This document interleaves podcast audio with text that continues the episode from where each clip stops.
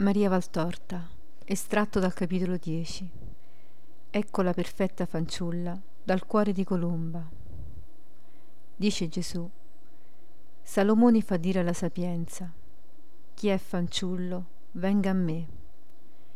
E veramente dalla rocca, dalle mura della sua città, l'eterna sapienza diceva all'eterna fanciulla, vieni a me. Ardeva di averla più tardi il figlio della fanciulla purissima dirà Lasciate venire a me i bambini, poiché il regno dei cieli è loro, e chi non diviene simile a loro non avrà parte nel mio regno. Le voci si rincorrono, e mentre la voce del cielo grida a Maria piccolina, vieni a me, la voce dell'uomo dice e pensa a sua madre nel dirlo. Venite a me, se sapete essere fanciulli. Il modello ve lo do mia madre, Ecco la perfetta fanciulla dal cuore di colomba, semplice e puro. Ecco, quella che anni e contatti di mondo non inselvatichiscano in una barbarie di spirito corrotto, tortuoso, bugiardo, perché ella non lo vuole.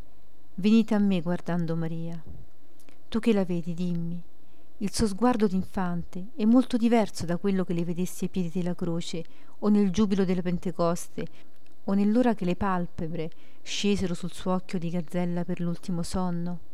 No, qui è lo sguardo incerto e stupito dell'infante, poi sarà quello stupito e verecondo dell'annunciata, e poi quello beato della madre di Betlemme, e poi quello adorante della mia prima sublime discepola, poi quello straziato della torturata del Golgota, poi il radioso sguardo della resurrezione e Pentecoste, poi quello velato dall'estatico sonno dell'ultima visione ma sia che si apra alla prima vista, sia che si chiuda stanco all'ultima luce, dopo tanto aver visto di gaudio e di orrore, l'occhio è il sereno puro, placido lembro del cielo, che splende sempre uguale sotto la fronte di Maria.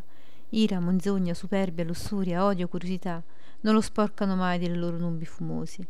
E l'occhio che guarda Dio con amore, sia che pianga o rida, e che per amore di Dio carezza e perdona e tutto sopporta, e dall'amore per il suo Dio è fatto inattaccabile agli assalti del male che tante volte si serve dell'occhio per penetrare nel cuore.